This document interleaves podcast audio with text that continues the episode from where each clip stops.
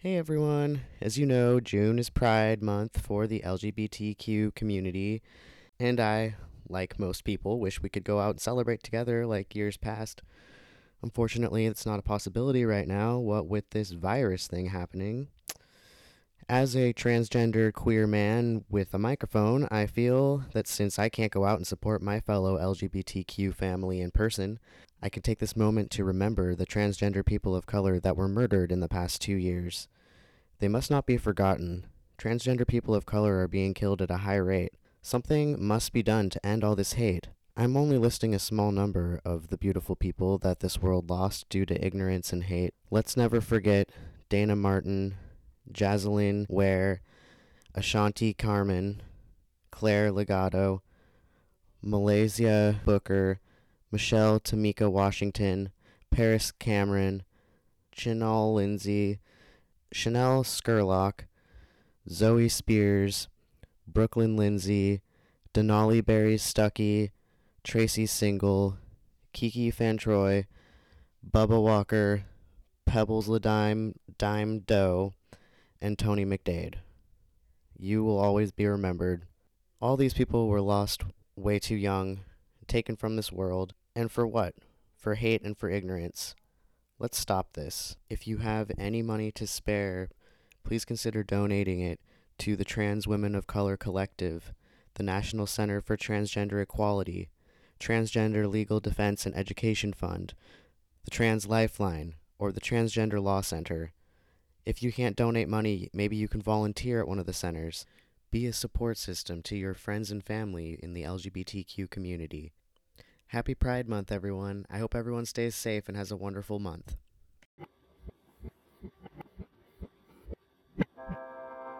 Criminy. I've diagnosed some people. I think it's been pretty accurate. Definitely done my fair share of psychiatry work. I've prescribed a few pills, you know. Criminy.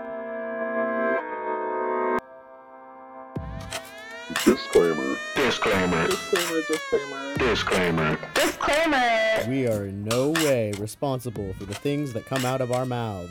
We are not experts, although we may claim to be, so don't take anything that we say too literally. We are not laughing at the crimes, we are laughing at each, other. Hello. Um. Okay, You ready? you ready? Okay, first I want to do my talk oopsies. into the mic. First, I want to do my oopsies.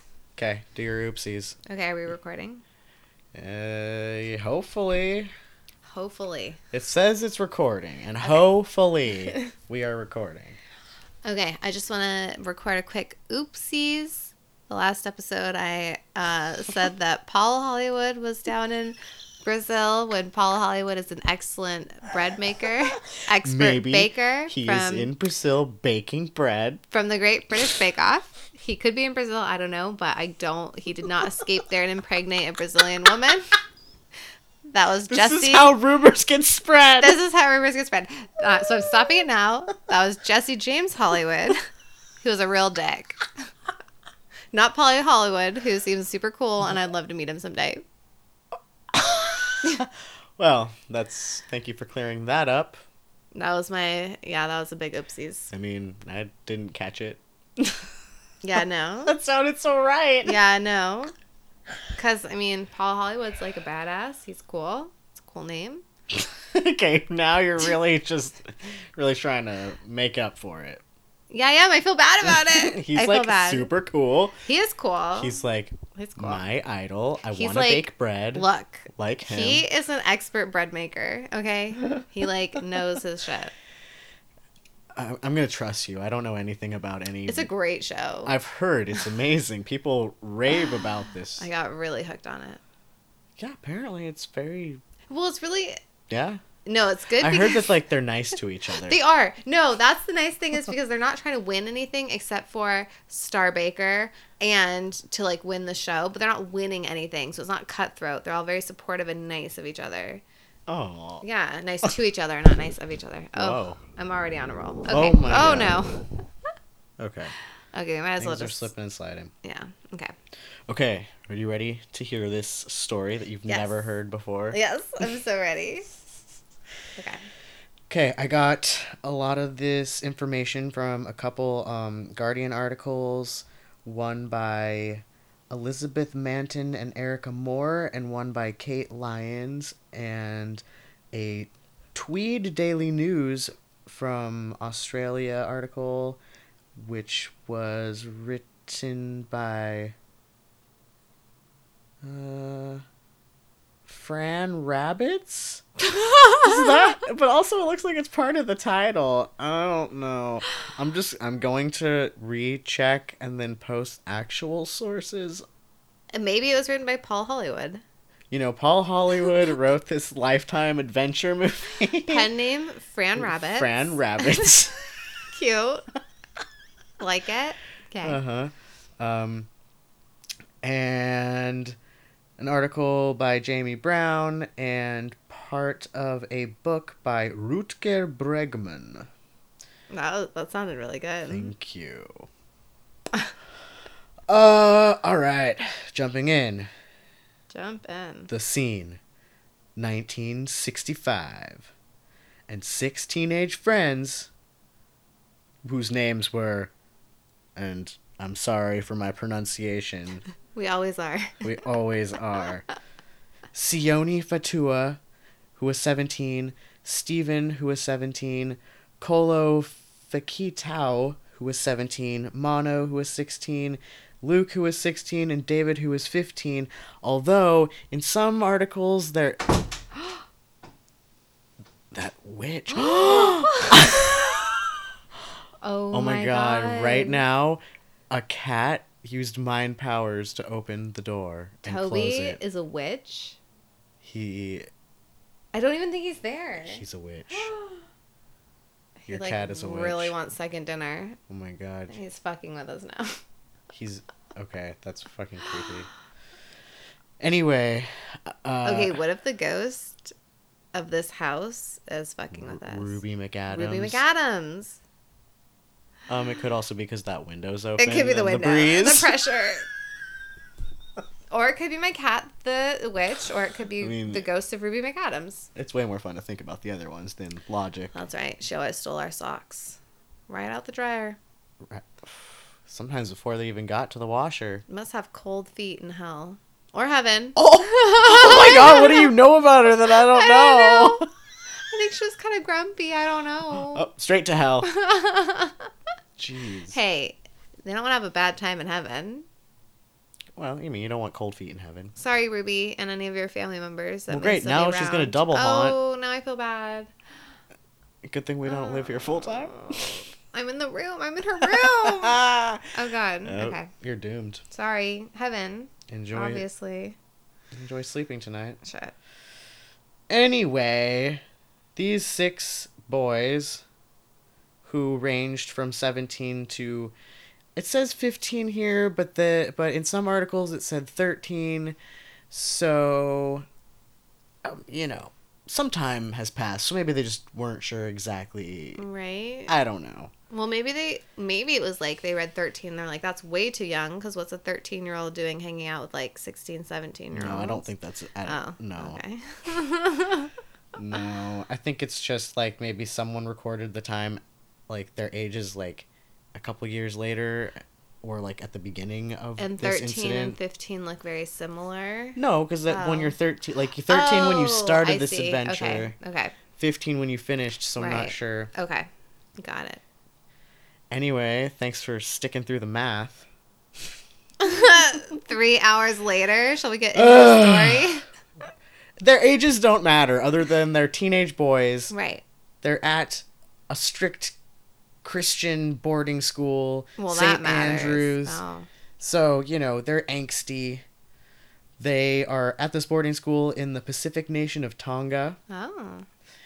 And one, you know, they're, they okay. So, one excuse that they used later on after I tell you what happens is that the food at the boarding school was horrible. I'm sure it was though. So, they were they were hoping to get some maybe fresh fish. Sorry. Uh. Okay. Well, we all know that school food is the worst, and I'm sure uh, 1965 Christian boarding school it probably wasn't great. Yeah. Probably mush, I'm assuming. Mush or and like mash. Gross. Gruel. Ew. Slop. Yeah. I mean, I've Uh, tasted those hosts. They're not. Actually, I did like the hosts. They were. They were. It was an good. acquired cardboard. Okay, yes, we also like the hosts. we were like joking about how good they were and how I wanted to like go into the Catholic store and get a bag of Yeah. unblessed hosts. Yeah, so you could yes, just snack you on can them. eat them. I had that dream Mhm. too in Catholic Mhm. school. Yeah, Uh, no, we- just we bonded snack of over the it. Jesus. The Jesus, he tasted good. Yeah. Um, I mean, when you're like starving and you hadn't eaten all day, and then you're and your stomach oh, is growling, yeah. and you're just waiting I just through want, like, all that shit for the little c- the little cracker, the standing and sitting and kneeling, and then and and it then you tastes get the kind of like oaty cardboard. yeah, and it's just like yeah, and it's just like a yeah. little Kinda, like satisfying. sticks in your mouth a little. oh, yeah, it sticks your tongue to the roof of your mouth. Yeah, but I never did the wine thing. That was gross. No, everyone's slobbering on Ew. Mm. so much slobber. That cloth really cleaned it up, though. You know. He, spits it with water and then wipes it down with a cloth. Totally sanitary. You spin the glass. It's fine. I did always want to do the old lady thing where you stick your tongue out to get the hose. Okay, remember being an altar boy and Uh, like yep. kind of like yep. tossing the host into those mouths? Like, Don't just use your hand. use your hand. It's so and it was gross. always like a really dry tongue. Ew. And it would like kind of wiggle like a worm. Ew. I was like, just kind of like tried to like get it like right above the tongue and like drop, Drop- it. oh, yeah. Oh god.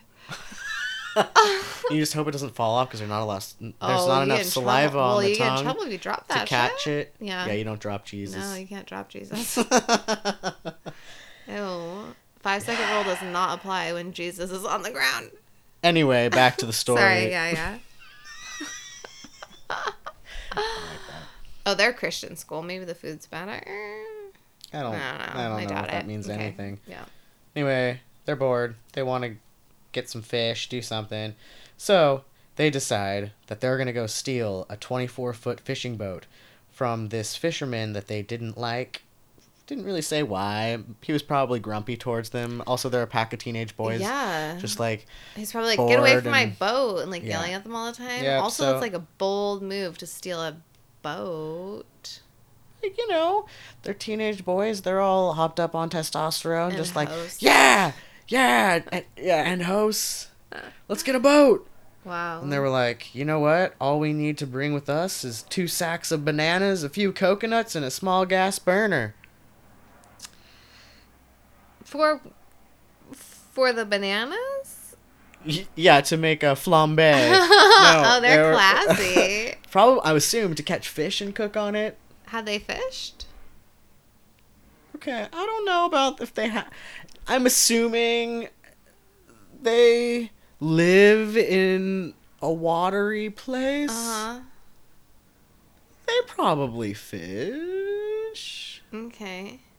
Because I don't think they have like a lot of time off to go fishing in boarding school.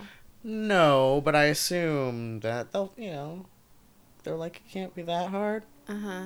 Okay, so they got like a bunch of bananas, some coconuts, and they're like, "This is good." And a gas We'll- burner. We'll figure out the fish situation later. They're gonna try and catch the fish, maybe to cook on the gas burner. Uh-huh. No map, no compass. Uh huh. So they're really thinking ahead here. None of them were sailors except one, the youngest.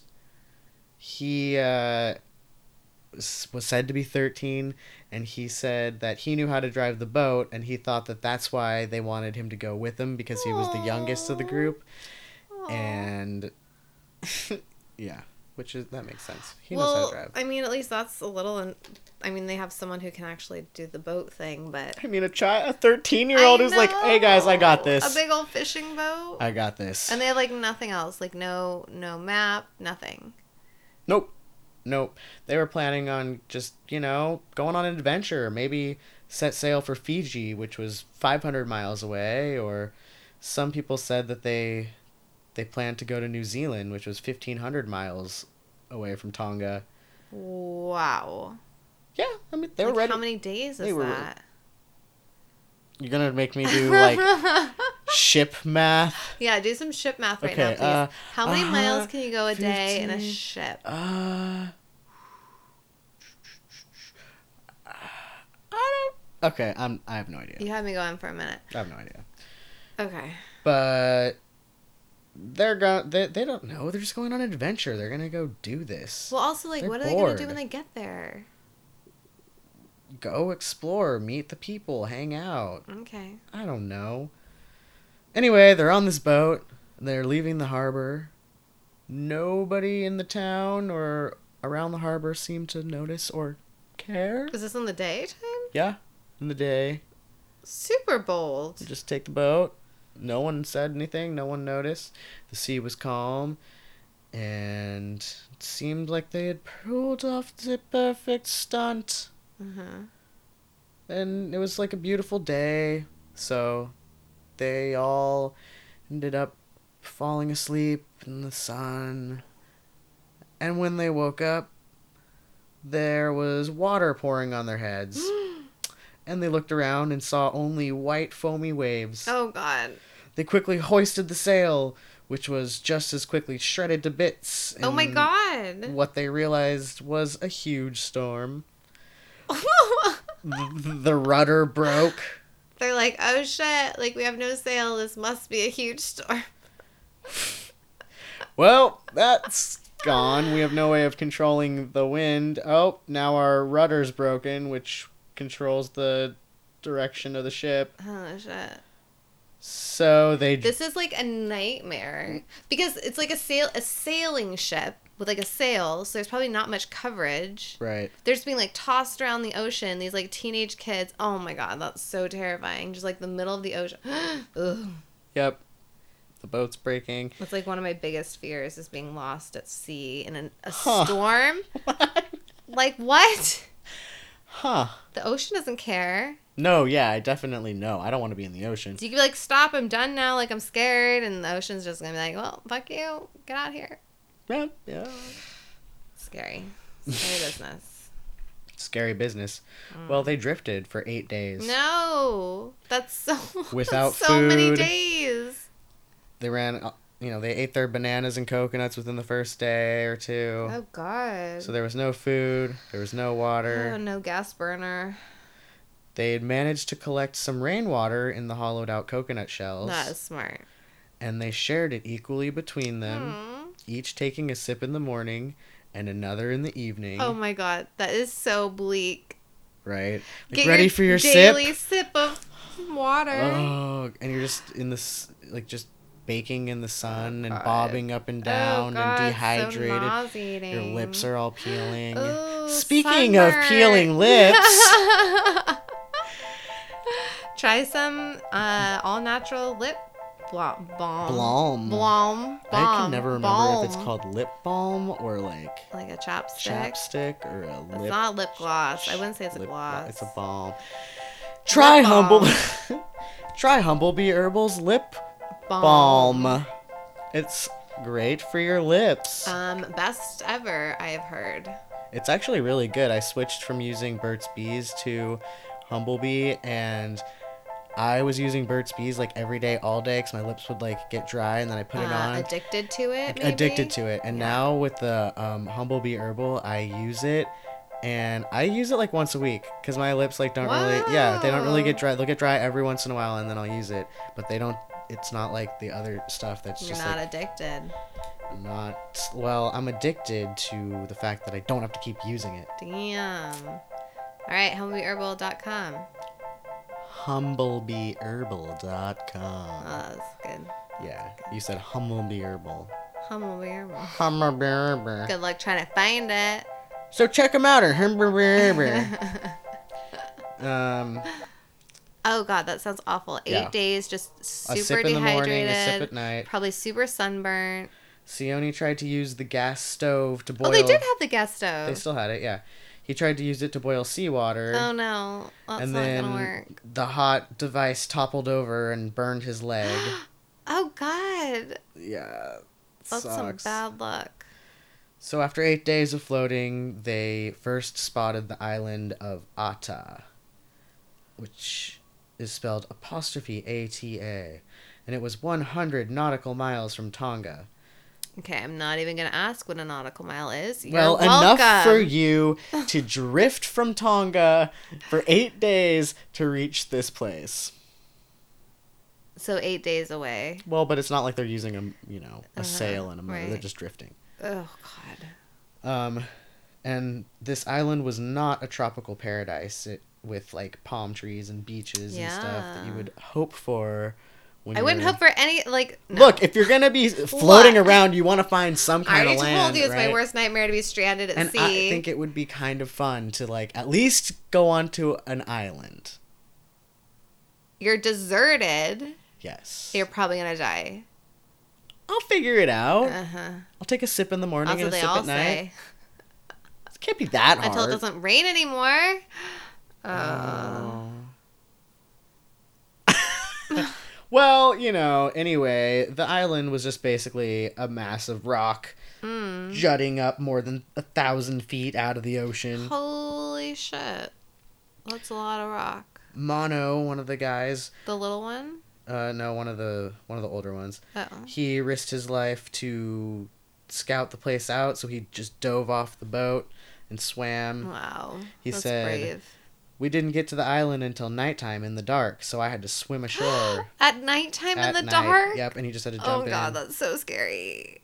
He said I had to go first, and I told the boys we have to say a prayer first before I hop in the Oh. sea.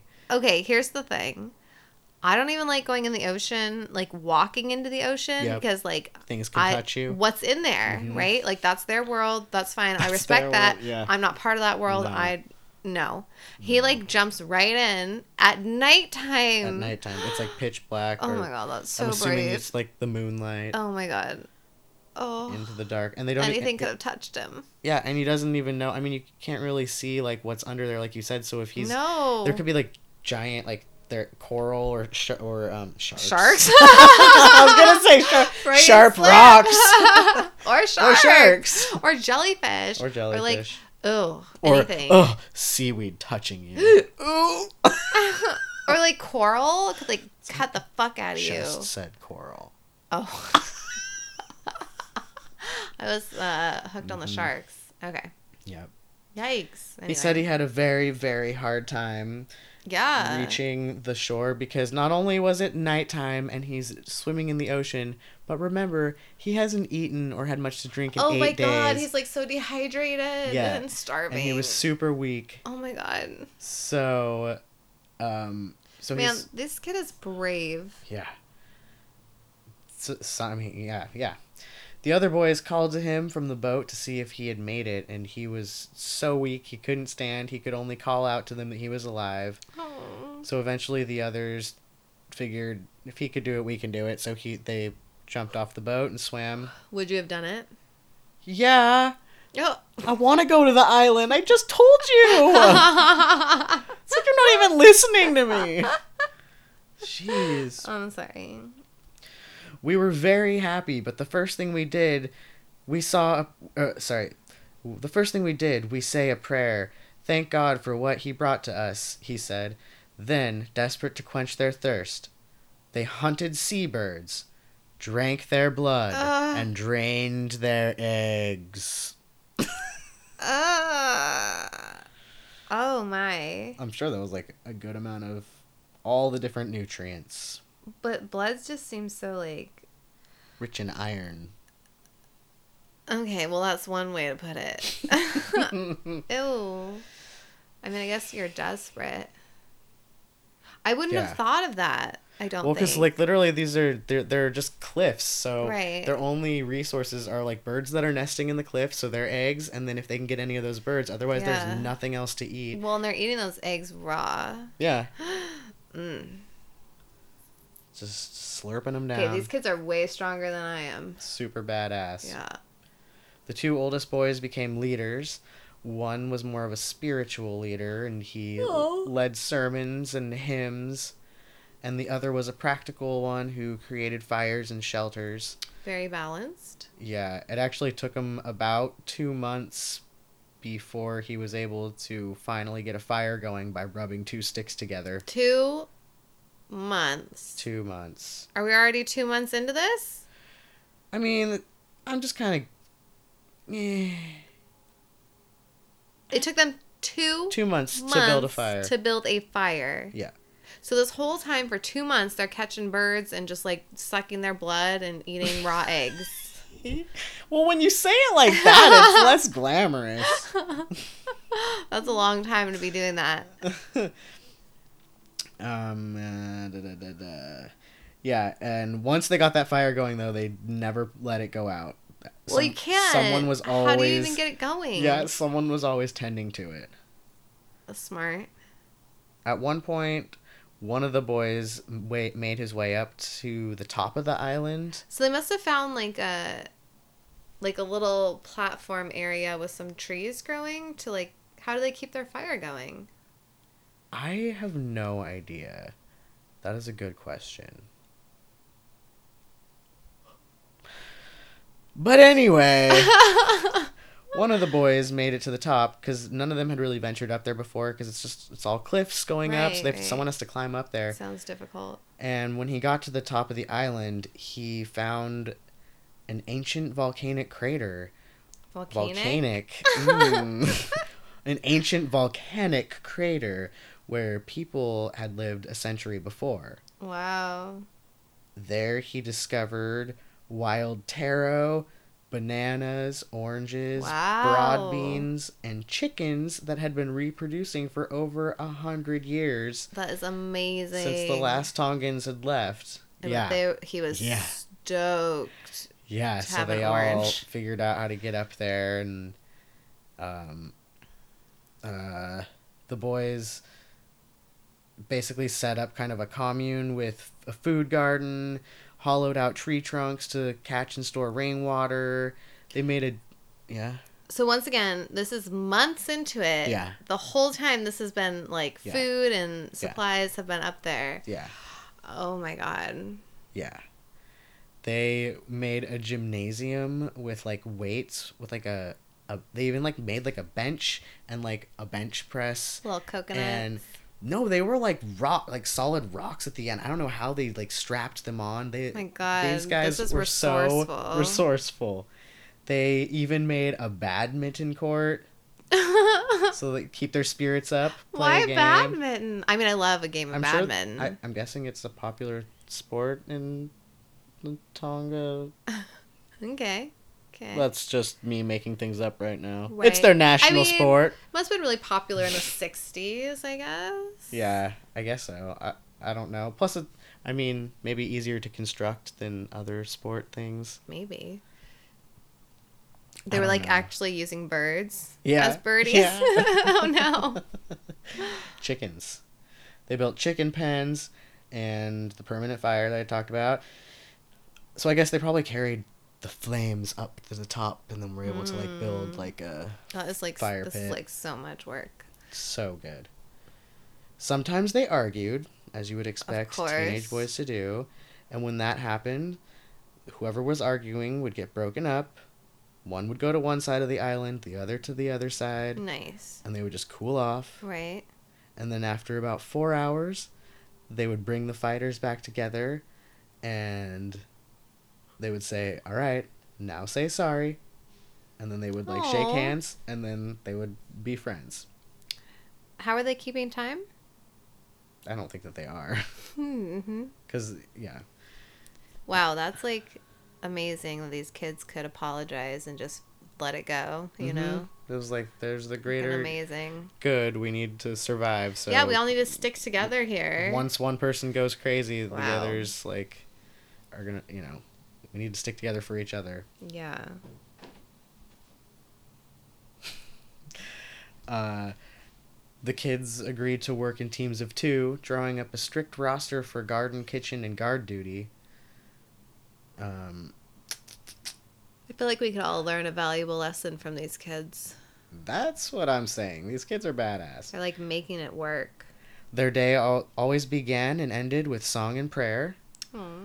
Kolo fashioned a makeshift guitar from a piece of driftwood, coconut shells, um, and some and six steel wires that he salvaged from their wrecked Oh boat. Oh my god. And he would play it to lift their spirits That's they sang. amazing. Oh. Mm-hmm. And uh, yeah, like the first summer or the first the yeah the, when they were first there during the summer the boys were very frantic with thirst because there was no rain there was Mm. barely any rain That's so awful. so they really needed the guitar and to do things together oh my god, I can't even imagine. yeah they like they tried constructing a raft in order to leave the island but it ended up breaking in the surf Oh. Also, how are they gonna like? Where were they gonna go? They didn't have a compass or a map. Like they didn't know where they were, where they came from. They don't know where they're going. I mean i f- maybe they just feel like anywhere's better than Oh, no I don't water. Yeah, they're they're just desperate. Mm. One of the one day, one of the boys, Steven, um, slipped and fell off a cliff and broke his leg. Oh no. So he's like down at the bottom, and a couple of the boys climbed down the cliff after him, and they got him back up on top of the cliff, Oh. and they tended to him and took care of him, and they, like, what's it called? Bandaged his leg up. Mm-hmm. or basically they like made a makeshift splint with sticks and leaves and stuff Oh my god. and because his leg was broken and yeah like they took care of him Clever. meanwhile while all this is happening and on the island there's a captain of a fishing ship named peter warner who was headed back to tasmania and he decided to take a little detour and head towards tonga on the way he saw the tiny island Ata, but peter Oh noticed something odd peering through his binoculars he saw burned patches on the green cliffs he said in the tropics, it's unusual for fires to start spontaneously. Then he saw a naked boy, Oh. hair down to his shoulders. This wild creature leapt from the cliffside and plunged into the water. Suddenly, more boys followed, screaming at the top of their lungs initially. Warner and his crew were fearful of the boys. Peter ordered his crew to load their guns, and cause because it was common practice in Polynesia for criminals to just be dropped off on remote islands. And Oh, like, that is awful. oh my god. I So- guess that'd be a good deterrent for crime. yeah, you're just gonna be dropped off. So yeah, he thought that these guys might be criminals that were like swimming towards him and gonna try and like pirate the ship or something. Yeah. So he was like, "Oh, I love the guns," and then he said that. Um, But they were just like thrilled to see. Yes, Another. they were like, "Oh my god, we have to get his ship. attention." Oh my because we can't, it's our only chance. It didn't take long for the first boy to reach the boat. He said, "My name is Stephen," in perfect English. Um, there are six of us. We reckon we've been here fifteen months. Oh my god. then uh, Peter Warner said he remembered the nation of Tonga mourning for six young schoolboys around the time who had stolen um, a 24 foot, foot whaling boat. Oh, whaling. Well, it said fishing on one thing and it said whaling on another. Oh, So, let's keep it fishing. okay, fishing boat, Thank you. uh, small whales, No. never returned. Um, using his two way radio, he called into Nuku Alof- Alofa, which was the town that the boys are from, Mm-hmm. and he said, I've got six kids here. And the operator said, Stand by. Meanwhile, meanwhile, oh my god. the cook on the ship had prepared the daily meal, and the boys shared with the crew, Mm-hmm. and then they immediately vomited Ew. because they were not used to the European style food. Ew. Also, what were they eating on a ship? You know, Once again, I don't know. I assume slop. salted meats. Oh, I think it'd Some be like kind of pretty salt salted heavy. Some saltine crackers. Some like rat situation. some rats. Yeah, rats are like on ships. They like get into the so you food. think that you eat them? Maybe Deep fried rats, they don't have a deep fryer. sun baked Oh. rats. Ew! They're like those little sun dried tomatoes. sun gold raisins. They're like the little rat fetuses. Oh no! Don't bring that into it. Oh, Sorry. sorry, I didn't mean to go there. Well, you did it. Ooh. Okay. Anyway, Yeah. they were used to fresh Ew, yeah. chicken and fish just and puked it up vegetables. right away. Yeah. And then, you know, after all this vomiting everywhere, the person the the operator on the radio comes back and he says, "You found them. The boys had been given up for dead. Funerals Oh. have been held. If it's them, it's a miracle." Oh my god, funerals. Although many islands were searched unsuccessfully for weeks, they had been presumed to be lost at sea. I wonder how many islands they checked. I don't know. There's all kinds of little islands That's out so there. sad. Their poor families. Yeah. And now, this is how I got the story in. Okay. Okay. Okay. When they returned to Tonga, police immediately arrested the boys. the boat. Welcome home. You are under arrest. Well, because the Yeah. boat that they had taken Yes. more than a year previously was oh, stolen, remember? Remember Yeah. how they callously stole Yeah. this poor fisherman's I boat? mean, it was probably his livelihood and Yeah. all that. And at they the, fucked it At up. the same time, they're missing for over a year. You don't let them see their families first. Get a big old glass of water. No, because Mr. Tanila Ahu- Uhila, Mm-hmm. he wanted to press charges. He was pissed. He was pissed. For he, his anger was mounted, I mean, like going for over he a couldn't year. go fishing for over a year. You're like you said, his livelihood. Oh, he can go whaling. Well, you know, gotta get that blubber somehow. Oh, you don't. He didn't get a boat in that time. Apparently not. Wow. I mean, that kind of sucks. Um, during this time when the boys are jailed, Peter Warner, the captain of the ship who found them, he discovered that they had been locked up when, after returning them to their town, Yeah.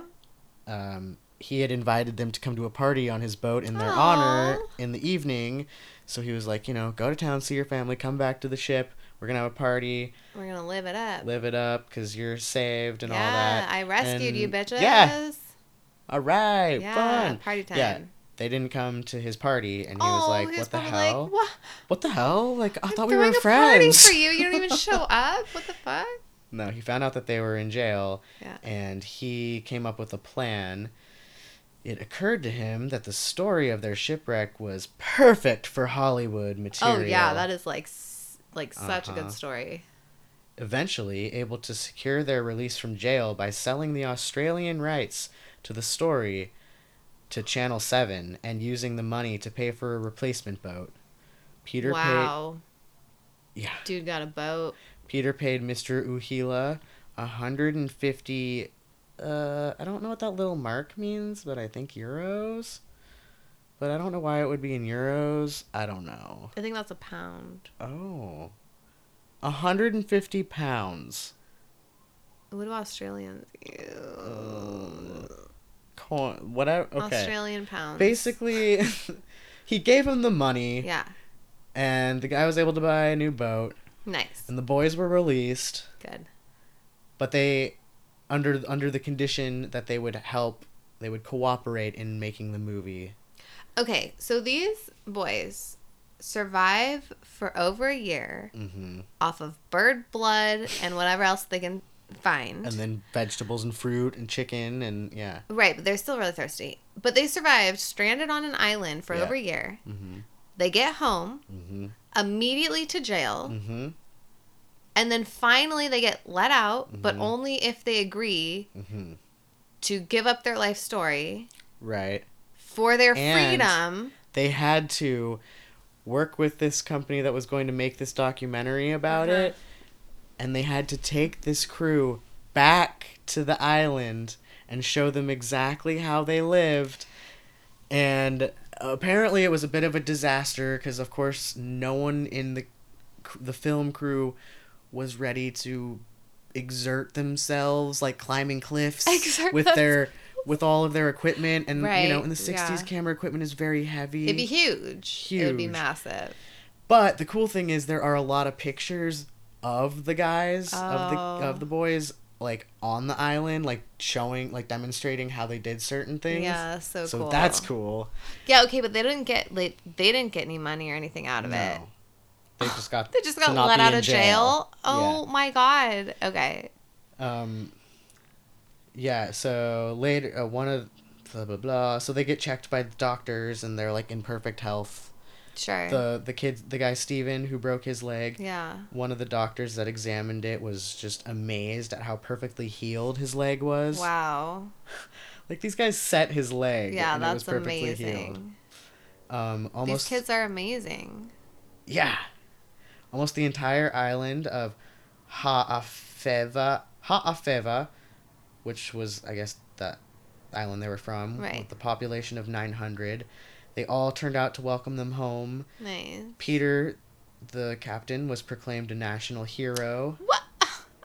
I mean, okay, I, saving them. yeah, I know. I get that you saved them, but these kids are heroes. I They like survived for that long. I know. I think and the this dude just like happened to sail badass. by, like, and they swim out to his boat, and he Yep. was like ready to kill them. Like, these kids are amazing. They're the heroes of the story. Oh my god, is there a jet engine flying behind us? I've heard so many, like, What is that? no, it's Okay. Um, insane. King Taufa Hawa Tupoa the Fourth Mm-hmm. himself Yes. invited the captain None for an audience, and he said, "Thank you for rescuing six of my subjects." Yeah. Okay. His Royal Highness said, "Now, is there anything I can do for you?" And the captain didn't have to think. So long. everyone gets something, but these kids. I know that's so true. it's fucked up.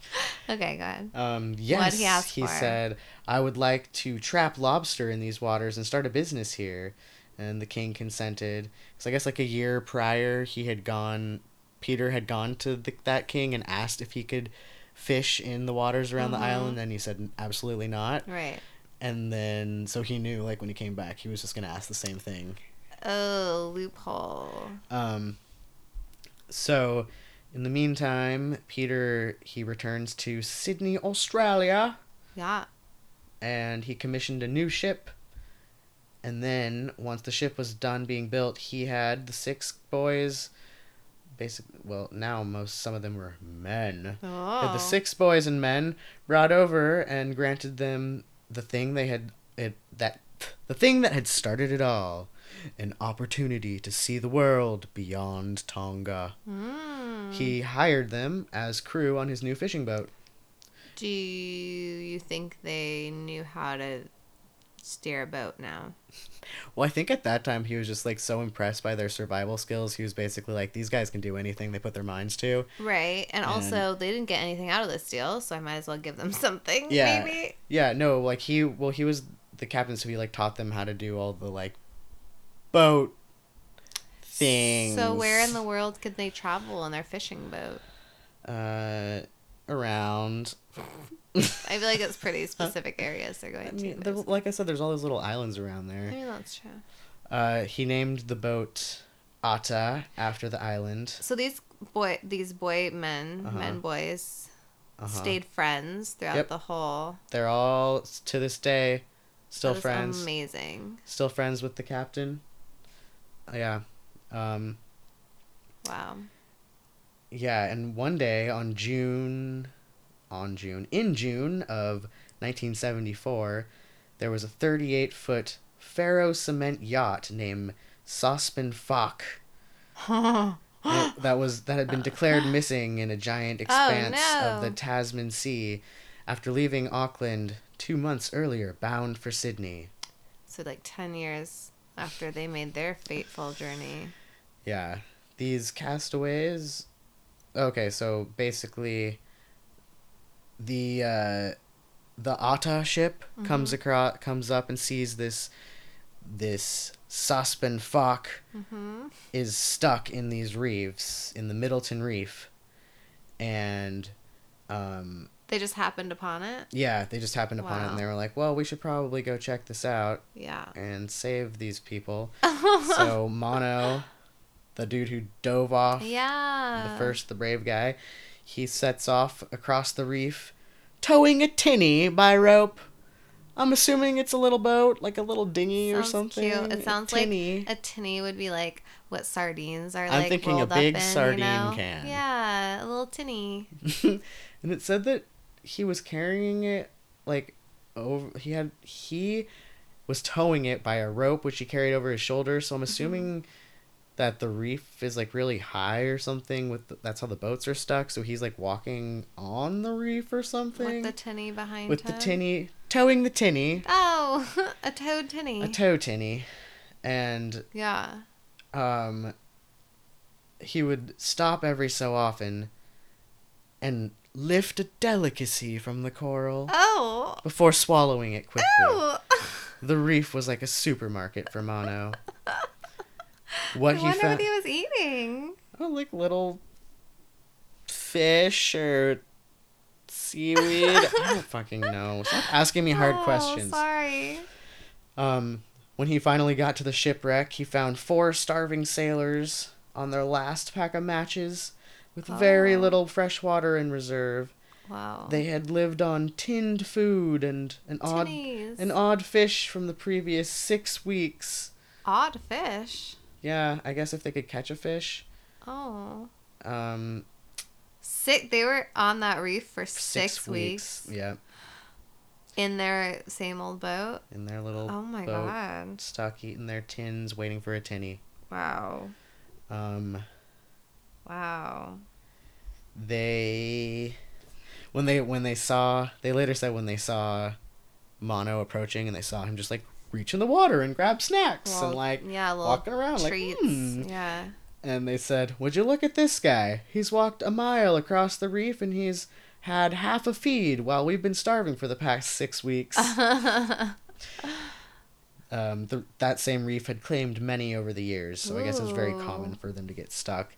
And actually, the Ata got stuck on the reef while they were there, but they were able to radio for help, and Oh. help came, and you know, this is the 1970s. So they just stuck some explosives in the reef and blew it up yeah, we so they could get it unstuck. We don't need that. We don't need that whole ecosystem down there. Well, no, your boat's stuck. All the fish and the coral and the sea creatures.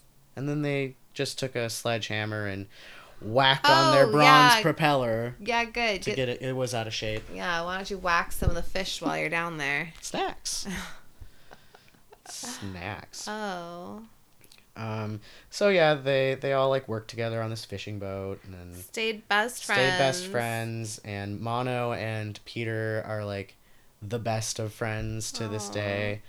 Explored the ocean. Explored the ocean together. Went island hopping. Survived. Yeah, there's actually this uh like in 2015 there was this Spanish explorer Alvaro Cerezo Cerezo Alvaro Cerezo. Yes. Um and he spent 10 days on Ata with Kolo, one of the guys when the, uh I don't even know how old he was then, but he's an older guy Yeah. and then and Alvaro was like early 30s. This dude has to be like in his late 60s, Yeah. right? I think so. Holy shit. My math is horrible, but I'm going to agree with you. It sounds good. okay. Um, and because this guy Alvaro, he was interested in seeing how they lived in Kolo. Yeah. Thought it would be cool to go back and see the island again, and so they spent ten days there together, Oh like living like they lived. And he showed him like Do you think the how- chickens are still there and everything? probably because they didn't Wow. like the ecosystem was able to just keep right, They going. didn't decimate them or anything. Yeah.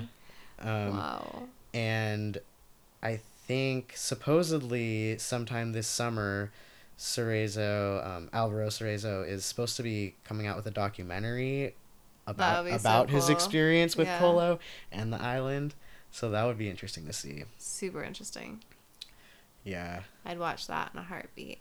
Yeah, so uh, that is my story that's not so much about crime, but it's got a little bit of crime because I thought we needed at least a- a little distraction. and a little story about real humans that aren't dicks to that each are doing other amazing things. that could just say all right we're in a really fucked up situation right now Yeah. but we're just gonna build on our strengths and come together and Let's help each other and work together yeah. and Let's not survive and, and then stay friends Yeah. Yeah. Oh, what a hopeful story. Beautiful. uh i know yours isn't as hopeful Anyway, we're not going to talk about yours. So Uh-huh. obviously there is no Not tossed yet. salad and scrambled right. eggs. Well, that one dude was kind of a. Mr. Tanila. Well, I mean, it was his livelihood. it was his, yeah. So I'm like he had every right to be upset. And he had like a whole year to be like, well, I'm never gonna get my fishing boat. Yeah, These kids are boats are dead. expensive. I'm Um, sure.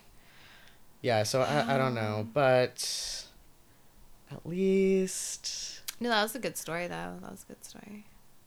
yeah, I, I like think the that. only tossed salads and scrambled eggs in this story is the food that was served at the boarding school. Well, probably not, Not even. even, yeah. Not even. They probably wished they had some tossed Although salads. those kids were probably eating some scrambled eggs off that open fire with the chicken eggs. Well, it's not and- necessarily scrambled. It's just a raw. No, no, when they had the Ah, fire. yes, yeah. yes, yes. I don't think they would eat. I mean, maybe they really liked the raw I think maybe you acquire a taste I don't. for it.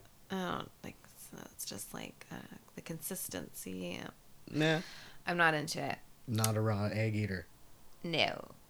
No, that was a cool story. That was good. We need something a little more lighthearted, I think, sometimes. I just thought it was yeah super. I I'd never heard that story before. Yeah. and I thought it was super inspirational, and I needed an escape. And sometimes I just like to think about going to the middle of nowhere and surviving. Because to me that sounds fun. That would and I know it sounds so- terrifying to you. No, I mean, being in the middle of the ocean is like more no, terrifying. I wouldn't want to do that. yeah, that part of it's like creepy And- as fuck.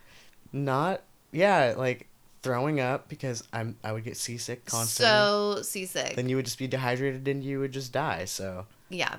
It's just like a really bad way to go, yeah, no, I, I just like the idea of the adventure of like also spending your day trying to like live. Like I mean, I just don't know how far I would actually make it. Like, do you, do you think you could survive? Like, I don't even know if I could. no, I think I would just end up crying and then Yeah. wanting to go home. Yeah. I talk more than I. yeah, Yeah. but I mean, if you're alone, it's one thing. But if you had like friends there or like people, And that's maybe the you'd thing, step like it up the and be like, playing the guitar and lifting your spirit and singing right. songs and like they all joined in and they all and pitched like, I in. can't give up. There are and other they people here. and they made sure that they had like not just that we're farming and building the fire and the shelters. like they had like the singing and the badminton and like the weights in the gym because they need they knew that that was important for mental health too to just like okay we got to keep it together some guys kind of like exercise and outlet and Mhm. creativity. mm-hmm Yeah, that's such a good lesson for us all. i love that story It's amazing. It sounds like a movie. Like it's amazing. i'm really surprised like i don't know what happened with the footage that they took initially when they all went back and took pictures and stuff um some people say it got lost or the studio like i don't know it was like something happened where they never published a documentary like they were supposed to but you can find the pictures of the boys I want to look them up. That i'm gonna post them to oh such a good we also have an uh, an instagram where documentary. for every episode we post i try and post pictures that relate to the cases usually like the whoever the In people involved. yeah the people involved if i can find any pictures because i'm always curious what people look like Yeah, it helps to know sometimes, and sometimes not. Sometimes what you imagine is a lot better. yeah that's true so i'll Um, post those pictures so you can see them they're really cool yeah, check out our uh, Instagram. Instagram even though Instagram sucks. i know but i mean how else are we gonna do this social free? media. Boo. Uh, just email us at crimeanypodcast at gmail.com if you want to tell us anything, tell us a story for, or give us a story to tell, or just tell us anything Just that we're doing wrong or that we're doing Uh, right. I mean, we'll be sad if you tell us that we're doing wrong, but I we'll try and hard. fix it. I'll take it very hard, but it's okay. We'll cry, but then we'll fix it. yeah, maybe. We're just trying to entertain. Okay. Okay. Well, I gotta do mine next. All right. You want to. I've looked up like a million different stories and I like wrote them out and they were all just kind of like it was really hard to get into anything with the world ending. So I was just kind of like, I just couldn't find anything. So, like, last minute, I wrote this one up because I think it's depressing, but it's like what happens all the time. And it's kind of like what this part of what this whole uh, the protests and everything is all about. Mm, So I'm gonna bring it down. bring it way down. So this is the story of Anthony Crawford, and I got my information from Wikipedia, from an article by David Q. Jones, who is his great great grandson, and by an article by Doria D. Johnson, who I think is also like a great great granddaughter Mm. of the guy. So Anthony Crawford was born in January of 1865. Wow. Which, Going way back. Yeah, which was early in the Reconstruction era. So, like, right after the Civil War, shit was bad. Ew. They're trying to, like, rebuild the southern states Rebuild. without slavery. Trying to slavery. basically build, rebuild poop. Yeah, well, they didn't do a great job. So, so uh, the South was still extremely racist and bitter that they lost and that they don't have slaves anymore to do all their work and to abuse and all that good stuff. Ugh. South. Yay, South. Still there. So after the Civil War, during the Reconstruction era, um, different former slaves were given land so that they can start farming, and so Anthony's father became the owner of some cotton fields on the Little River near or on Little River Hmm. in Little River. It's Something like a town. little I think river. it's the town, maybe on a little river. I mean, usually if they're named, if the town is named Little River, I think there Little was River. either there used to be a Little River, yeah, or there is a Little River. right. Or sometimes there's a little river. It's near Abbeville. Mm. A B B E Ville. Abbeville? Abe. I, doubt it's. Abbeville, I think yeah. it's Abbeville. Abbeville. Abbeville. Abbeville, South Carolina. So we're in the South. It's like real. Mm. Anthony helped his dad on his cotton, his little cotton farm, and he was like super ambitious. He walked seven miles to school and seven miles back whenever he could.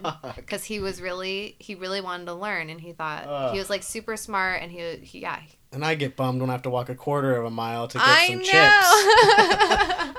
Fuck. 14 miles a day for this like little kid who just wants to go to school Wow. when he finished school he was a laborer until his dad thomas crawford died in 1893 and then his dad gave him some of the land from he like inherited some land from his dad Mhm. and he was the only one of his nine siblings who could sign his own name Wow. because he went to school and he was literate and like super smart Huh. and i guess the other kids didn't make that journey which i don't think i would have that's I mean, fucking far Not after the first time. Like the first time, like okay, let's go check it out. Like, uh, and then you like are halfway there. You're like, fuck. i feel like that'd take me like seven hours to get to school Yeah. What time would you have to leave? in at the like morning? one Oh o'clock in the God. morning Ugh. i couldn't that's so like so privileged. God, this kid was so strong all for educate like ah amazing so after he got some land he kept buying land periodically to kind of like add on to this property that he had and sometime in the 19 in the 1890s he co-founded the industrial union of abbeville county which was devoted to the material moral and intellectual advances of people of color. Hmm. so he was like a leader of this of this area. He became a father to 12 sons. I read one article that Holy 12 sh- sons and four daughters but then i read another one that said he had like 14 kids. So i don't know but Well, I mean, i think he was the father to 12 sons and four daughters i it don't could know if be one like, of those- survived yeah, I was gonna say it could be one of those things where it's like in the olden days when not all the births. yeah I mean, or they died happens, at a young age. Yeah, Unfortunately, yeah. Yeah, but, mortality uh, rates are extremely high in the United States, like- which is weird. where you say like you had fifteen children, or you like gave birth to fifteen children, Yeah. but you had like you raised eleven or something like that. Right. Well, somewhere in in the mix of either sixteen lot of kids. children. Holy shit!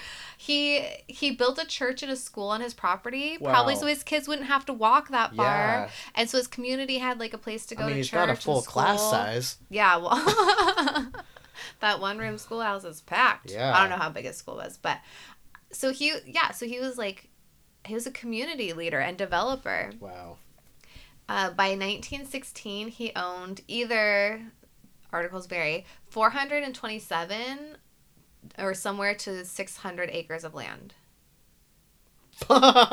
Yeah, dude was like buying up land like crazy. He had an amazing property.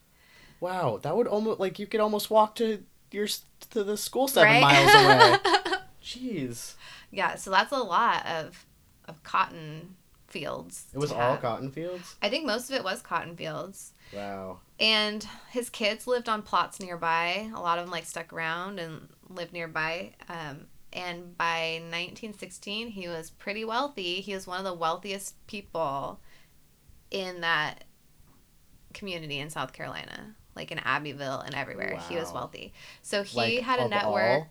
Like even all. of white people Yeah, as well. yeah. Wow, So that's amazing. you can see where this is going. Uh, huh, you know when like racist that. white people love when people of color get some uh, Make something of themselves. have some money, are like, yeah. Okay, so he had a net worth of twenty-five thousand dollars, which is about six hundred sixteen thousand dollars today. Which in the South, I think that would go pretty far. Uh, yeah, in South Carolina. sounds like it. So he was known for his refusal to tolerate disrespect or defiance. So he had high standards. Once, when his church's preacher delivered a sermon about his meddling in church affairs, he jumped out of his seat, struck the man, and fired him on the spot. Wow. I mean, he's a man of principle. I mean, it's his church. It's my like church. what? You don't say shit about me. and then he told his children, "The day a white man hits me is the day I die on the spot."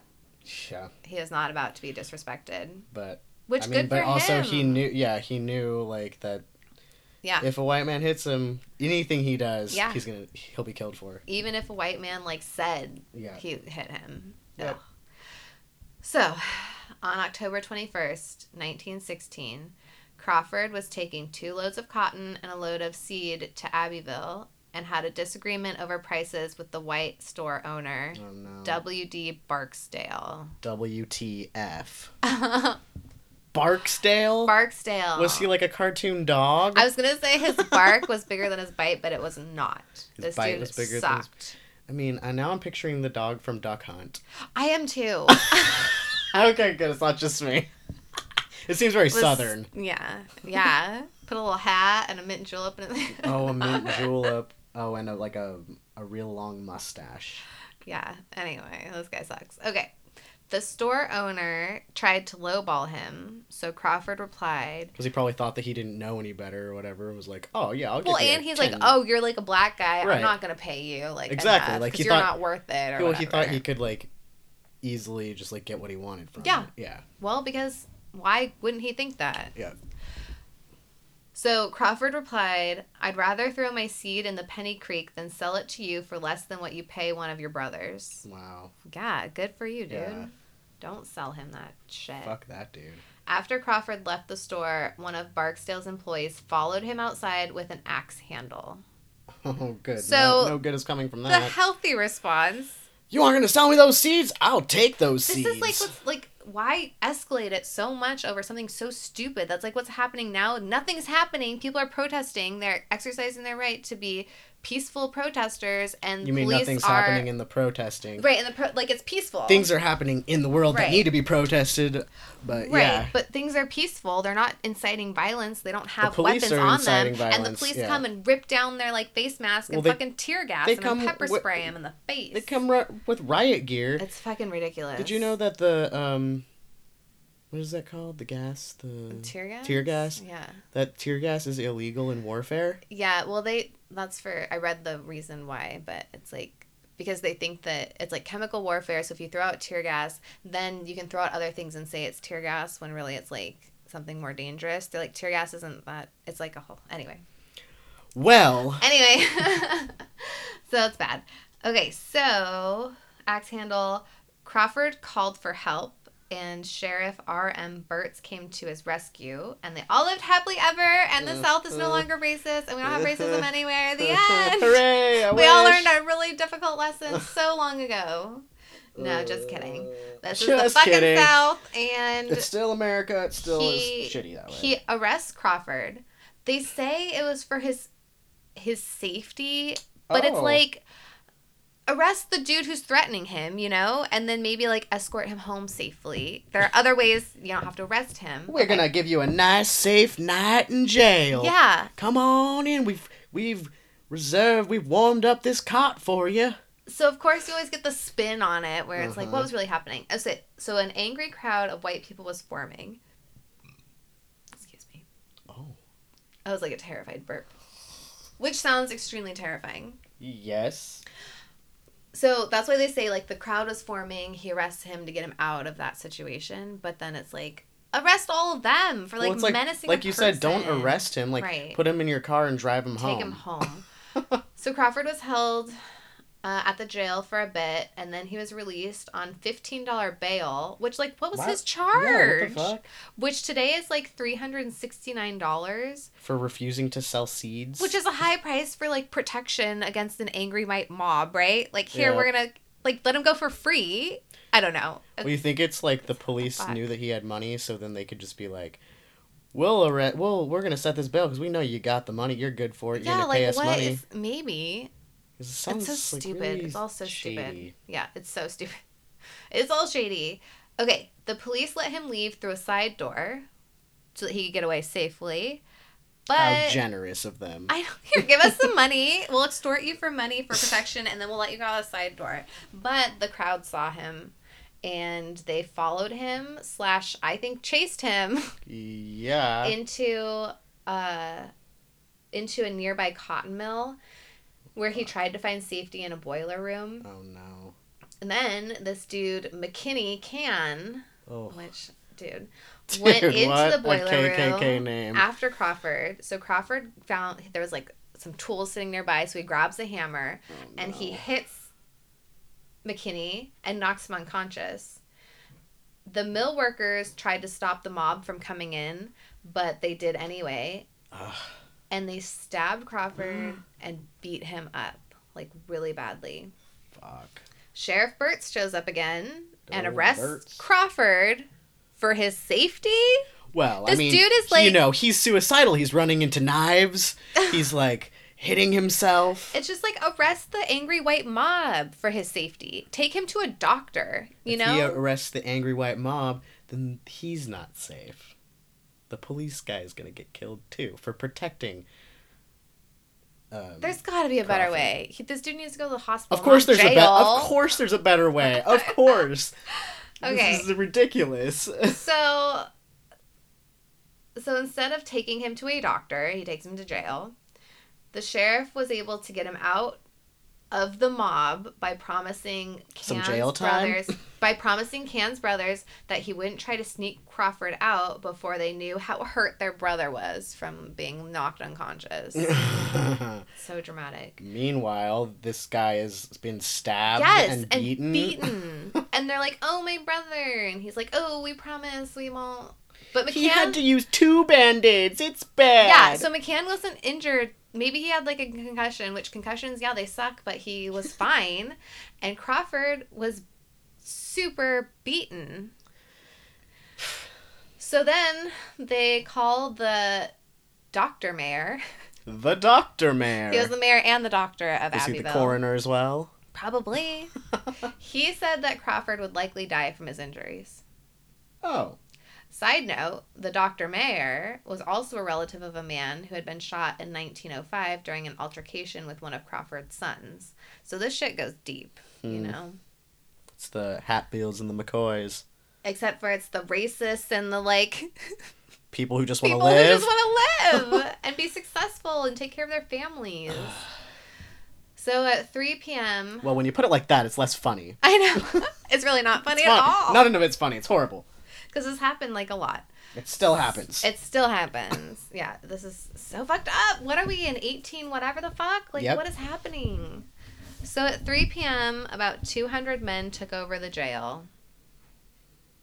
Pretty sure it's understood they were white men. right. Took over the jail. They didn't want Crawford to die before they could kill him. Uh, like they already They killed wanted him. to be. The, they wanted to see him. They die. already killed him though. So, and they also didn't want the sheriff to try and sneak him out of town.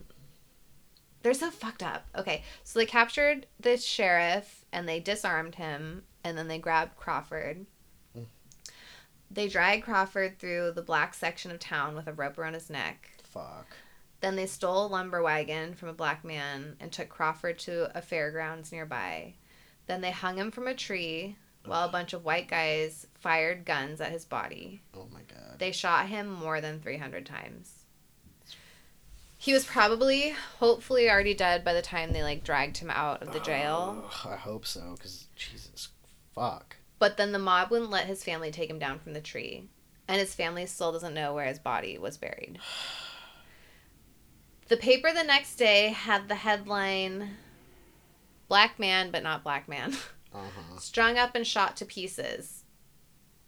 Not like Was that like? Town- Uh, was it like, hooray, strung up and shot to Probably- pieces? Probably not like this like leader, this like smart. I don't know. This This like what the man fuck? who was making improvements for people Yeah. that were not being helped, yeah, and who also provided the, for his community, the father of like sixteen children. who got to be successful all on his own. Yeah, father of sixteen. Like, ill. So after two days of his body hanging from the tree under the cover of darkness, the coroner took a jury to the fairground and cut Crawford down. He mm. determined that he had died at the hands of parties unknown, Oh. which you know the parties. Yeah. You fucking know who did it. It's a mystery. He Yeah. was just he was fine, and then he's dead, and somehow he ended up hanging on a tree. The Crawford family were basically forced to leave the area for their own safety, which like no it wasn't. They just wanted to take over their land. I was just gonna say, what happened to their land? Did they get to sell? Did they at least sell it? No, they had lived there for generations and they were basically kicked out of town. Fuck. Yeah. South Carolina Governor Richard Irvine Manning III was quick to denounce the murder. He ordered a full investigation of the crime by both Sheriff Burts and the state solicitor Robert Archer Cooper.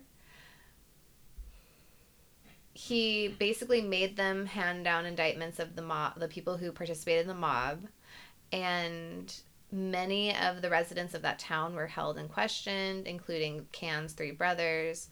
But it became so like no it became evident that like nobody was going to testify against anybody in that town they're all covering for each other and moreover it would be super hard to get an impartial jury from that fucked up city Definitely. so manning called for the trial's venue to be moved to a different county but nothing ever happened with it Of course.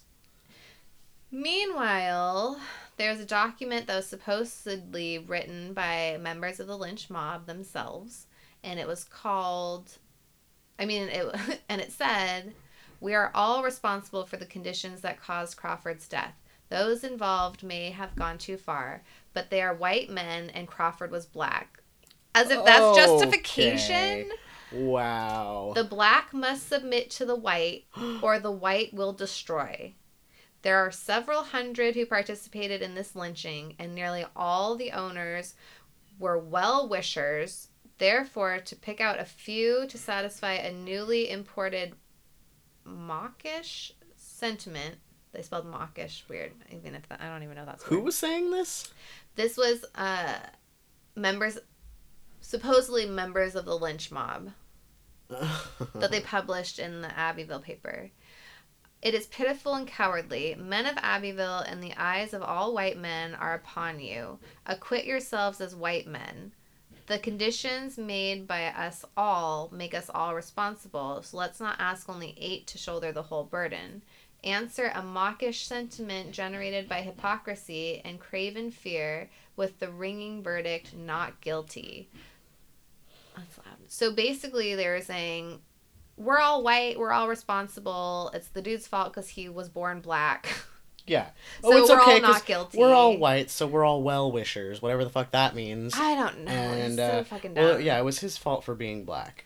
Yeah. oh my god. Yeah. No, this is the worst. Well, glad things haven't changed. oh, Jesus Christ. there's construction work happening. Okay, Who is hammering? everyone. Everyone's hammering around here. It's a mess. Whether or not this document was genuine is open for discussion. Sounds genuine enough, though. Or at least the sentiment does. The person who published it was a white supremacist. Not surprised Not by the way that they said all the fucked Pretty up sure shit. all the people in that town are white supremacists. Oh my god. So he, so the dude who published it was like the editor.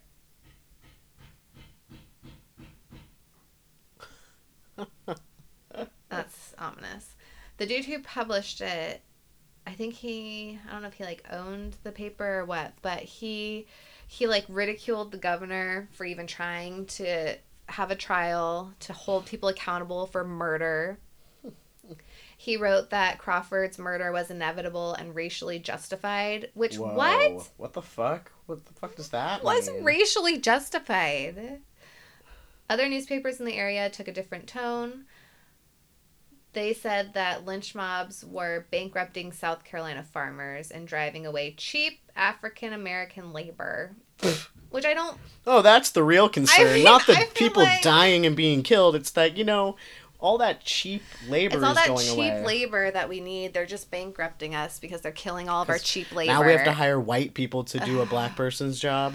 Yeah. That is so fucked up. It's so fucked up. what the hell, South. Carolina? What the hell, America? Yeah, what the hell, America? Uh, the United States. Canada, I don't know about you guys, but you don't What the treat hell, your United indigenous States people well. America? So, looking at all of you. Looking at everyone treating any- Everyone. treating anyone differently than themselves because we're all fucking humans and that's it. That's bottom the race, line. human race. It's disgusting. Okay. In a civic meeting at the Abbeville Courthouse on October 23rd, 1917, the white citizens of Abbeville, including members of the lynch mob, voted to expel the remainder of Crawford's family from South Carolina and seize their property holdings. Ugh. For their protection. So they voted themselves to get land from murder that they committed. They were like, now that the head of the family is gone, justice. the guy that would Mhm. stick up for their the family is gone. We'll just kick everyone else out. And if that wasn't bad enough, Oh, they good. also voted to close down all the black owned businesses in Abbeville. Oh, good. What is that supposed to do? There were some people who opposed the decision. Uh, and they. The people who opposed it said that they like met with Crawford's family and told them like you should probably leave because shit's getting real over here. People are getting angry. Um, then then those the people who the like white businessmen who were against it they were trying to like get people to be against the mob and against mobs everywhere. Mm-hmm. in november voted to expel the crawfords. But it's like too late you know? They already left. Yeah, where was your support when they were there? then it says resolutions were passed to promise equal protection to citizens, both black and white, denouncing extrajudicial action to bring up the possibilities that a local militia might be created or that federal intervention might be invited to prevent such activities in the future. Or Maybe another motive was that the sheriff, they wanted to humiliate and discredit the sheriff and the governor because the governor is the one who appointed the sheriff. So, but I mean, like, let's not, we don't need to take away from the fact that these people were angry at him because he was a black man who found success, who Yeah. made success. Bottom line. Bottom line. Yeah. So it's like, whatever. It's just they couldn't contain themselves seeing a successful. The governor who was like, "You guys suck. Like you shouldn't have done this. You guys are the worst." In Abbeville, like they voted against him. They voted for like the racist dude. Yeah, well, And- in the South. Welcome. and uh, Manning was like a progressive, and he he was the one who was um oh anyway he was a progressive. He was trying to like make it even between or like equal between everyone. And abbeville wanted the racist dude and uh the dude who won won by like not very much. Hmm. um he run in a, like a run he ugh, he won in a runoff election so it was like a very close call which like oh yeah you're voting for either the racist asshole and he like almost won but look at us we have a racist asshole who did win Yep. he cheated but they all do so Oh yeah. I mean, it's it's a systematic problem. It's it's all fucked. In 2005, the 109th Congress of the United States Senate passed Resolution 39, which was a formal apology to black Americans for Congress's failure to pass any kind of anti lynching legislation, despite over 200 anti lynching bills having been introduced to Congress. The resolution was issued before the descendants of Anthony Crawford, among other surviving descendants of lynching victims, and marked the first occasion that Congress had apologized to black people for any reason, whereas Congress had in the past apologized to other groups, such as the Japanese Americans, mm. for their for their actions. Mm. But too little, too late. Yeah. Ugh. Oh boy, you haven't you apologize like Whoops. Sorry. Years later. oopsie, we ignored like all the the pain and suffering. and our bad. not only did we ignore the pain and suffering, we kicked the family out that was suffering and in pain because Yeah. their father and husband and whatever Grandfather grandfather and- yeah. was murdered. Yeah, in front of the whole town. Ew. All because of fucking cotton. Like what? Also, they just apologized for not passing anti-lynching bills. It's like, okay, you need oh, you have to apologize for a lot more than that. Yeah. Um, and then okay, so here's like here's something good that came out of it, sort of. One of Crawford's great great grandchildren, he like kept trying to get all the Crawfords together to kind of like cuz he grew up with the story about his great great grandfather and how he was like such a good person and like a community leader and he was like successful and then he was murdered in front of everyone. They don't know where he's buried like all this stuff. So he grew up with those stories and he wanted he wanted to get all the crawfords together and just kind of like have a celebration of this person's life and the equal equal justice initiative got involved. They heard about it. And the EJI is led by its founder and executive director Bryan Stevenson. It's a Montgomery Alabama based nonprofit organization committed to ending mass incarceration and excessive punishment in the US one of EJI's chief undertakings is its Community Remembrance Project, a campaign that recognizes lynching victims and creates a memorial that acknowledges the horrors of racial injustice in America. The highlight of the project is the installation of dedication markers at or near lynching sites, which I think is pretty amazing. Which, like, finally, some of those like Confederate statues and stuff are coming down. Yeah, But- fucking should have never They should have never up. gone up. They should have never been It's up. Disgusting. It's just disgusting. They need to put these markers there instead of like Mhm. these people who maybe like a list of all the people like murdered. yeah, the people that were murdered and not the people that Yeah. oh look at me, I'm a big fancy white man.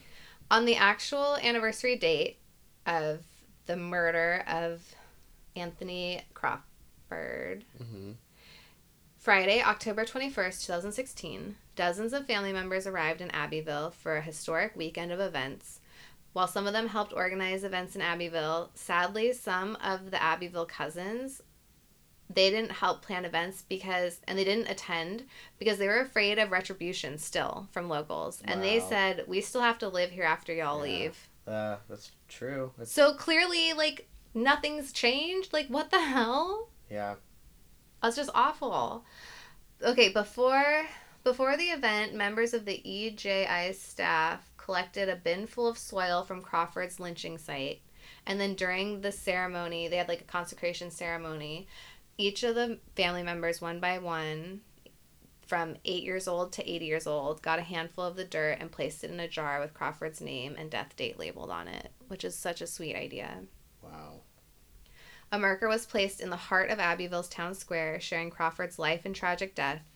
His great great grandson was asked to speak, and he, like, in this article, he wrote that he was, he said, I was honored to say a few words as I looked out at the crowd, which easily numbered more than 200 people. That's not an alternative fact, by the way. Just dig it, Trump. I couldn't help but think about Grandpa's last living day and the fact that he also confronted a crowd that numbered close to 200. But unlike the crowd in front of me, Grandpa's crowd was an angry, hate filled mob of white men ready to kill. They didn't care that he was a law abiding, tax paying citizen of Abbeville County. They didn't care that he built a school and a church on his own land for his wife and 13 children.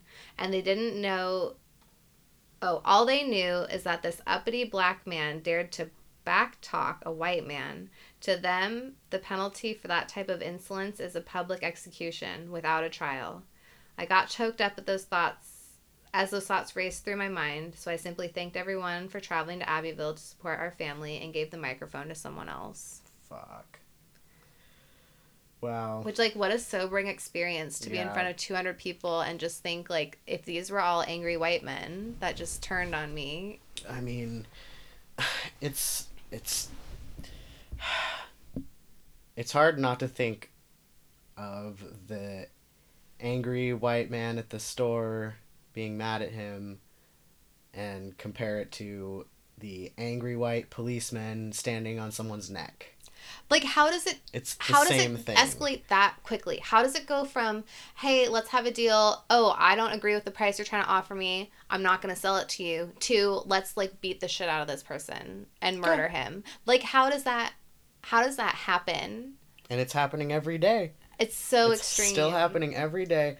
Another black person or person of color is taken out by senseless violence perpetrated by our police force. Well, and it's gonna keep like it's gonna get it start like it it starts there and then it just like expands out. Like the police force has militarized. Yeah. They have no regard for human life No. against no. like anybody. And No, it all like it's all basically told- based and starts in discrimination. Civilians civilians are the enemy.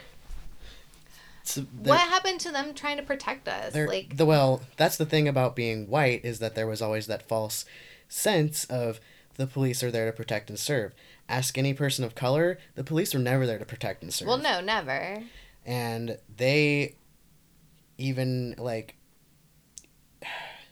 like they're even taught at a young age you know we're taught at a young age if you get lost look for a policeman or something you know and mm-hmm. you're at the mall they're taught don't talk to the police don't go near the police because you're going to be accused like if you're ever near the police you have to over explain yourself like Well, now sure though, it's gotten to the point where it's like you don't even have a chance to talk. No. They will kill you. they will so you don't want to get and then they'll any blame you for something later. Right. It's like you don't even have a chance to like hold your hands up no because you're because already dead. if you hold your hands up too that's a threat It's just so it's like so insane how I just don't understand how these people go into becoming a police officer. They are human beings. it's because of the and they just completely lose it.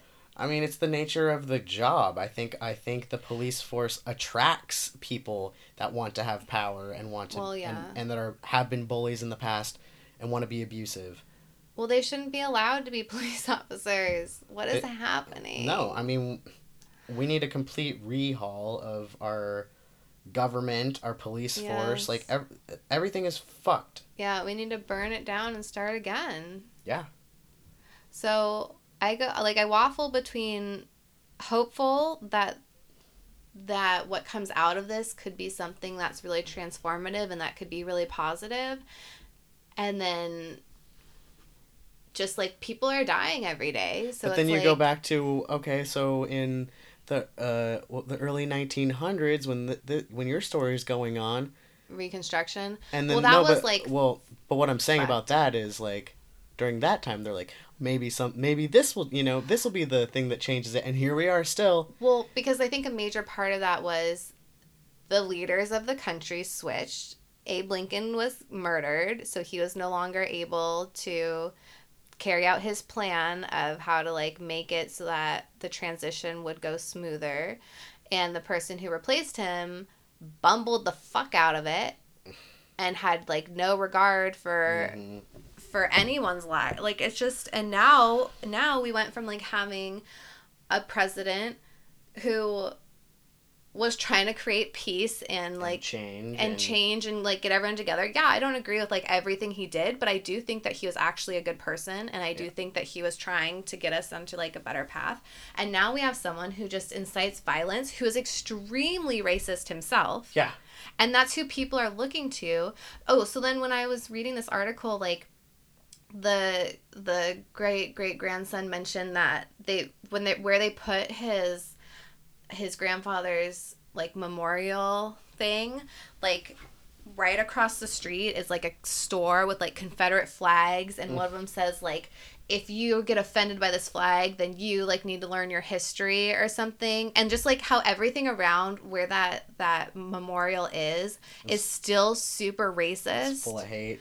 where it's like okay well that like having a memorial there that's like a huge step but the fact that there are still places that have like confederate flags it's like Mhm. no you need to read your history book. What are you fighting for? Slavery again? Like the fuck is wrong with people? Like yeah read your history book.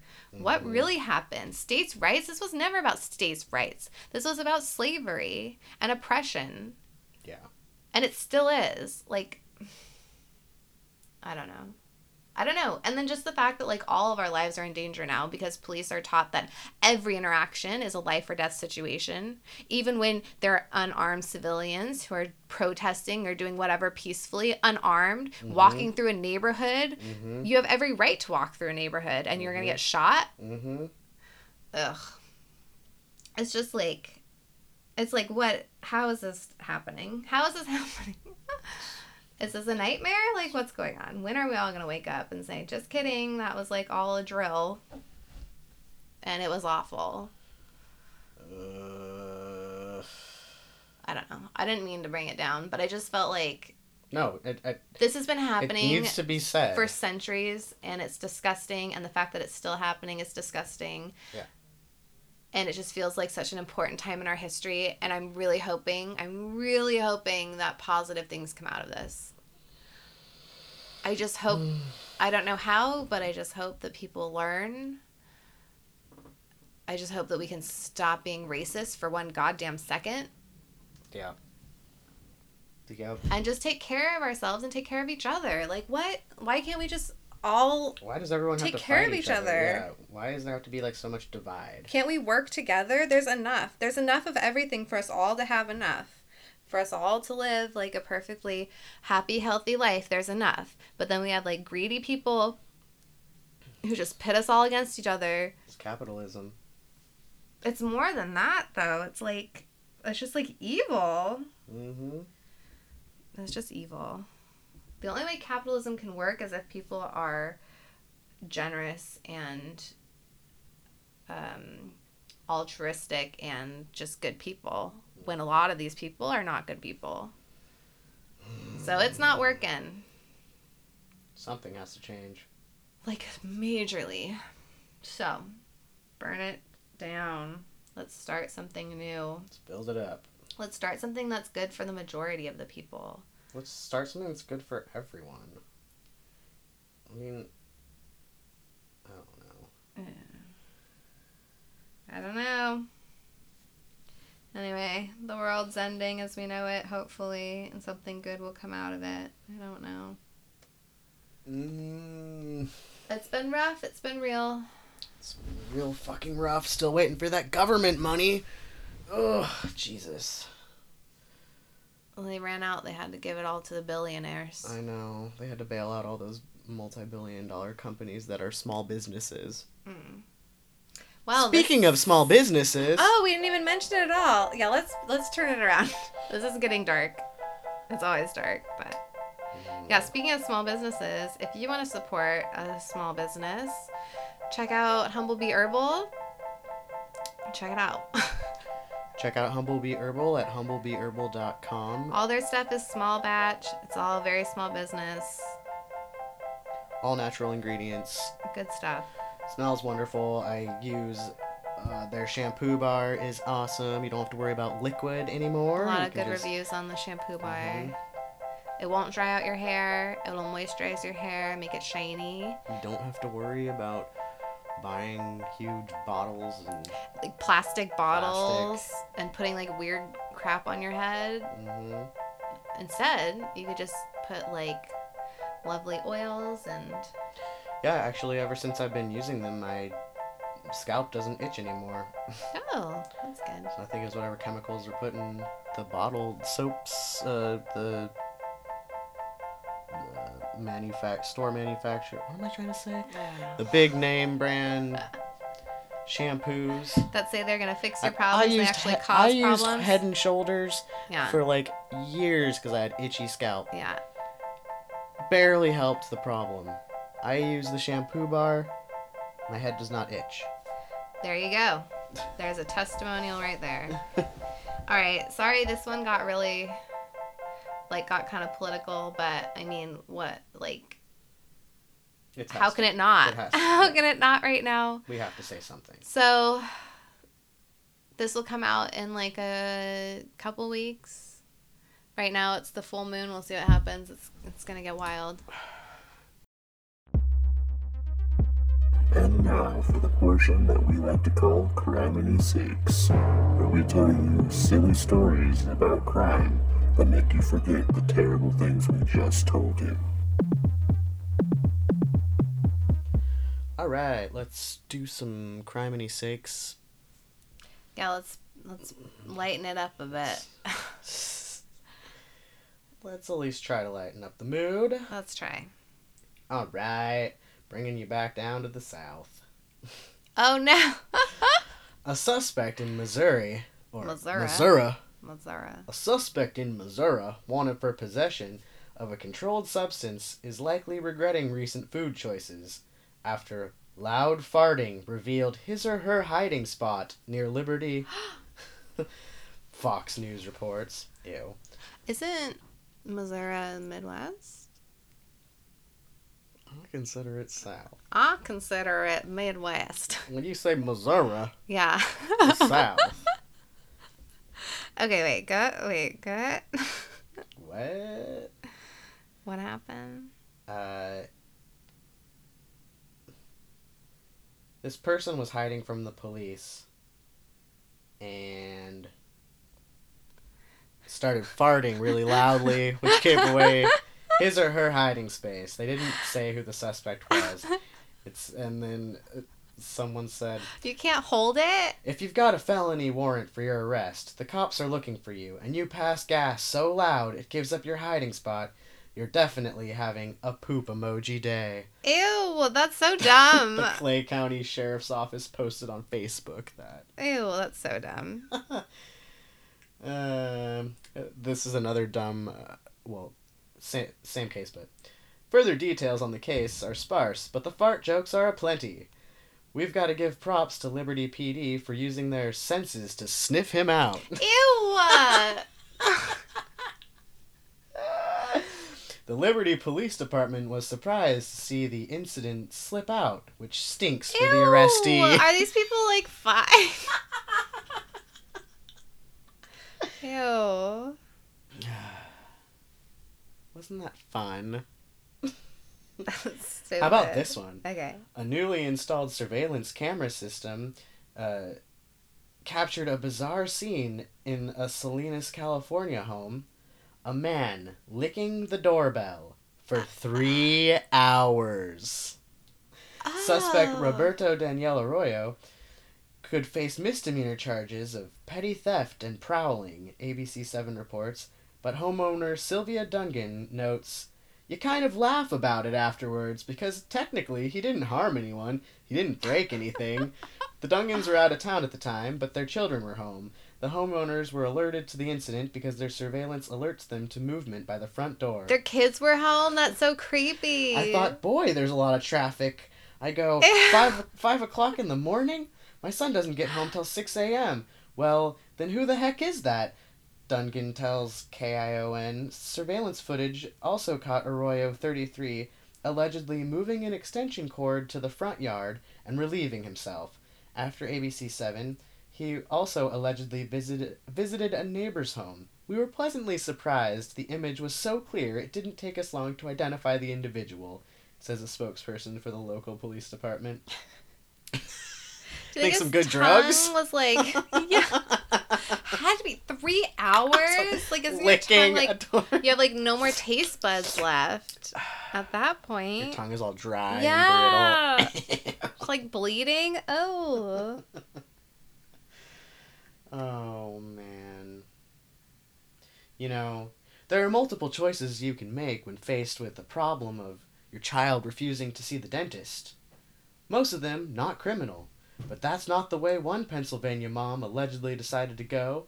Police say that after Sharice Jones' 12 year old son refused to walk inside the dentist's office for his appointment and instead climbed atop his mom's car, Jones drove directly to the Cur- Colonial Regional Police Department With the kid on the car? with the boy on the hood. Police say she admitted Oh to making it the two mile drive with the child clinging to the outside of the car. Oh my the incident happened, and uh, she was arrested. Sorry, the incident happened. She was arrested, and the 36 year old faces charges of child endangerment and reckless endangerment.